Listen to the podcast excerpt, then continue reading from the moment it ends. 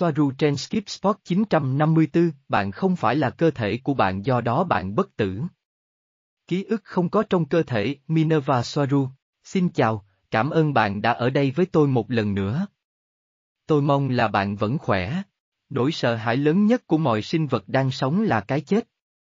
Sự hủy diệt của bản ngã, nỗi sợ hãi về nỗi đau dữ dội mà nó truyền tải, và điều đó được mong đợi. Cái chết gây ra nỗi sợ hãi tột độ trong tất cả chúng ta, đặc biệt là khi chúng ta phải đối mặt với sự mất mát của người thân, bạn bè, gia đình hoặc thú cưng. Cái chết của một người thân yêu mang đến cho chúng ta nỗi đau tâm lý và tinh thần mạnh mẽ và điên cuồng nhất. Đó là lý do tại sao chúng ta biến nó thành cái chết của chính mình, mặc dù nhiều lần chúng ta có thể sợ làm thế nào để đến được với nó hơn là chính cái chết. Nhưng từ quan điểm của người chết, cái chết là một kẻ săn mồi không có răng, tất cả lời kể của những người nhớ họ đã chết như thế nào trong kiếp trước, và cả những gì những người khác đã trải qua trải nghiệm cận tử đã chia sẻ, rằng trên thực tế có rất nhiều điều đang diễn ra ở phía linh hồn, ở chỗ không có sự phá hủy danh tính của chính chúng ta, chúng ta vẫn nhận thức được bản thân, về con người của chúng ta và cách chúng ta đạt được điều đó. Ngoài ra còn có nhiều câu chuyện hoặc dữ liệu về những người không biết họ đã chết, vì vậy mọi thứ sẽ phụ thuộc vào hoàn cảnh họ chết như thế nào, thậm chí từ quan điểm thông tin có sẵn miễn phí trên trái đất, mà không cần phải tin tưởng bất cứ ai, hay bất kỳ vị thầy tâm linh hay chuyên gia nào. Lượng thông tin chỉ ra rằng có một thế giới linh hồn và ý thức của chúng ta tồn tại sau khi cuộc sống của chúng ta đã kết thúc.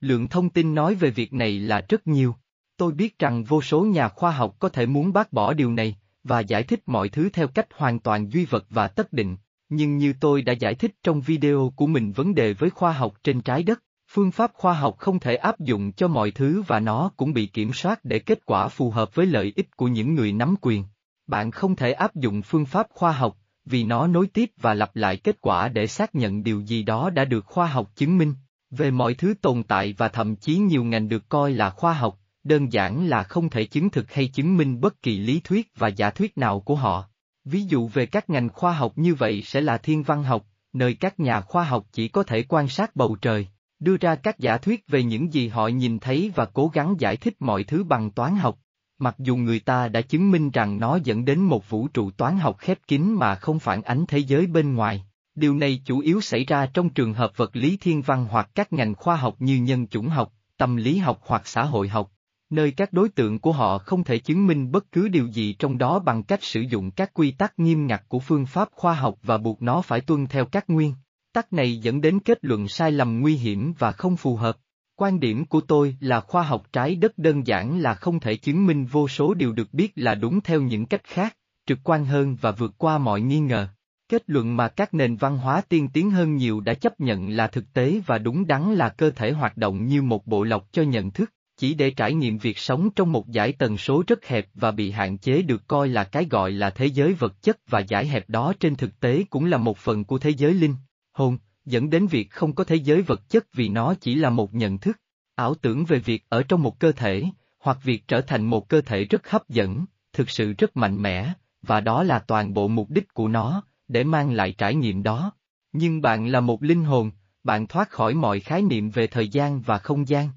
Mọi thứ mà bạn thực sự là trong ether, trong thế giới linh hồn, và những gì bạn coi là ai đó, như chính bạn trong một cơ thể chỉ là bản dịch sang cái gọi là thế giới vật chất mà sinh học mang lại cho chúng ta.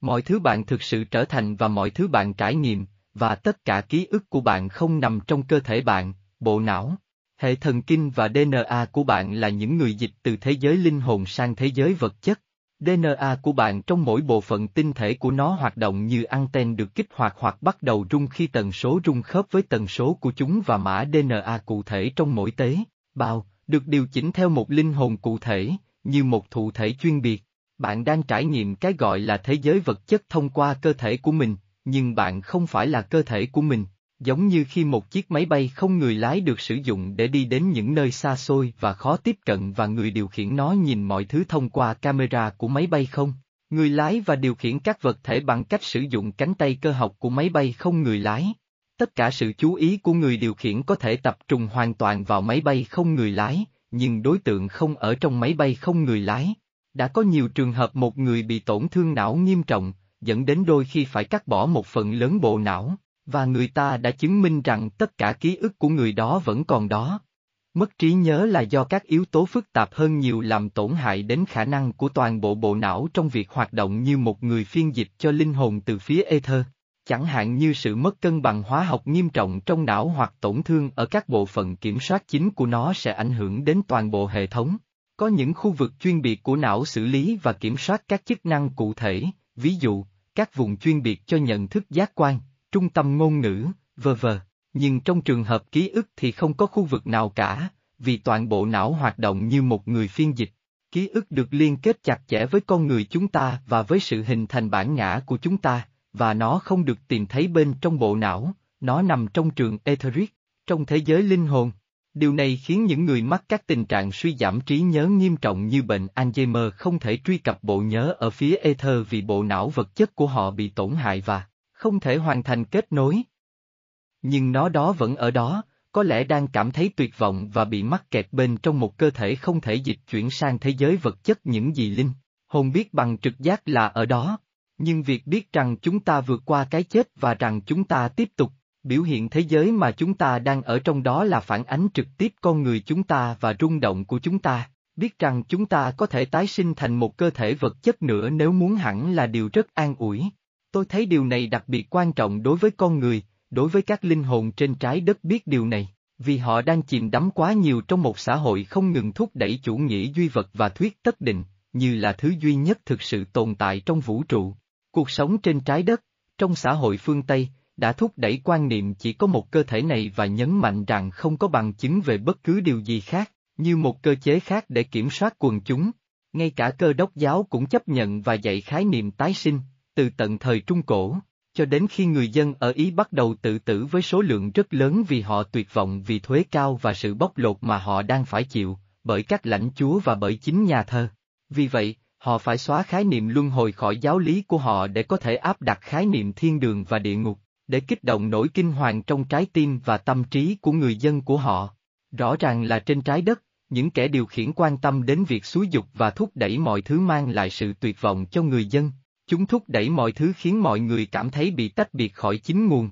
vì những người đã thức tỉnh và giác ngộ không thể bị thao túng và bị kiểm soát nhưng có một sự chắc chắn rằng tất cả các nền văn hóa của các chủng tộc sau đều biết rằng thế giới linh hồn ở đó, không có sự nghi ngờ gì nữa, và cũng như sự tái sinh, và quan niệm rằng chúng ta không đánh mất bản ngã của mình khi chúng ta chết, bạn không bao giờ có thể tách rời khỏi nguồn, bởi vì bạn là nguồn, và điều đó trở thành một điều gì đó được coi là hiển nhiên một cách trắng trợn. Tôi thực sự khuyên bạn nên đầu tư một chút thời gian để nghiên cứu về điều huyền bí, nếu bạn chưa làm vậy bạn sẽ nhanh chóng bắt đầu có thể phân biệt sự lừa dối giữa hư cấu với thực tế, và đó là lúc bạn bắt đầu nhận ra rằng không thể có bất kỳ lời giải thích nào khác hơn ngoài thực tế là thế giới linh hồn ở đó. Đừng sợ những linh hồn và thực thể xấu xa bởi vì một khi bạn hiểu rõ về chúng, bạn bắt đầu thấy rằng bạn có thể kiểm soát những gì bạn trải nghiệm, nhưng tôi thực sự không khuyến khích thực hiện bất kỳ loại nghi lễ nào, việc triệu hồi, chơi với những thứ chưa biết hoặc trao quyền cho bất cứ điều gì bạn không biết về thế giới linh hồn thế giới linh hồn ở đó và nó ảnh hưởng đến thế giới vật chất một cách rất trực tiếp và mạnh mẽ, và việc không hiểu sự thật này, đi vào chủ nghĩa hoài nghi và phủ nhận, đồng thời tuân theo giáo điều của khoa học duy vật và thuyết tất định có thể gây ra những hậu quả nghiêm trọng. Bởi vì như chúng ta đã hiểu ở đây, những thực thể đen tối đó có thể là egregor và biểu hiện của vô thức tập thể con người, vì lợi ích tốt nhất của chúng là làm cho dân số người sống trên trái đất tin rằng chúng không tồn tại, để thao túng và kiểm soát họ hiệu quả hơn. Egregor là một khái niệm huyền bí đại diện cho một thực thể phi vật chất phát sinh từ suy nghĩ tập thể của một nhóm người riêng biệt.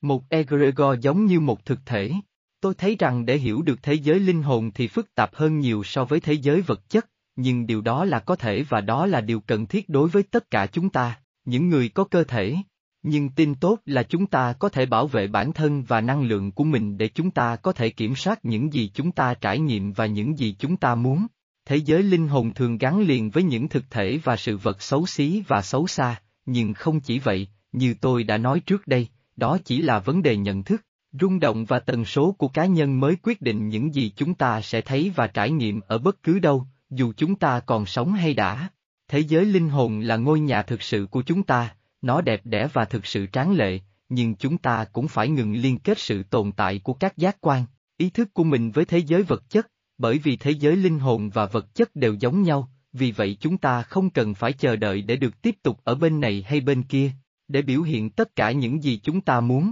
và tất cả những điều và trải nghiệm tốt nhất mà tất cả chúng ta đều muốn cho bản thân và những người thân yêu của mình. Chúng ta tái sinh để trải nghiệm học hỏi về khả năng kiểm soát những gì chúng ta cảm nhận, suy nghĩ và biểu hiện. Hãy khôn ngoan, quan sát sự rung động của bạn, hạnh phúc và tử tế. Với nhiều tình yêu, bạn của bạn, Marie Soaru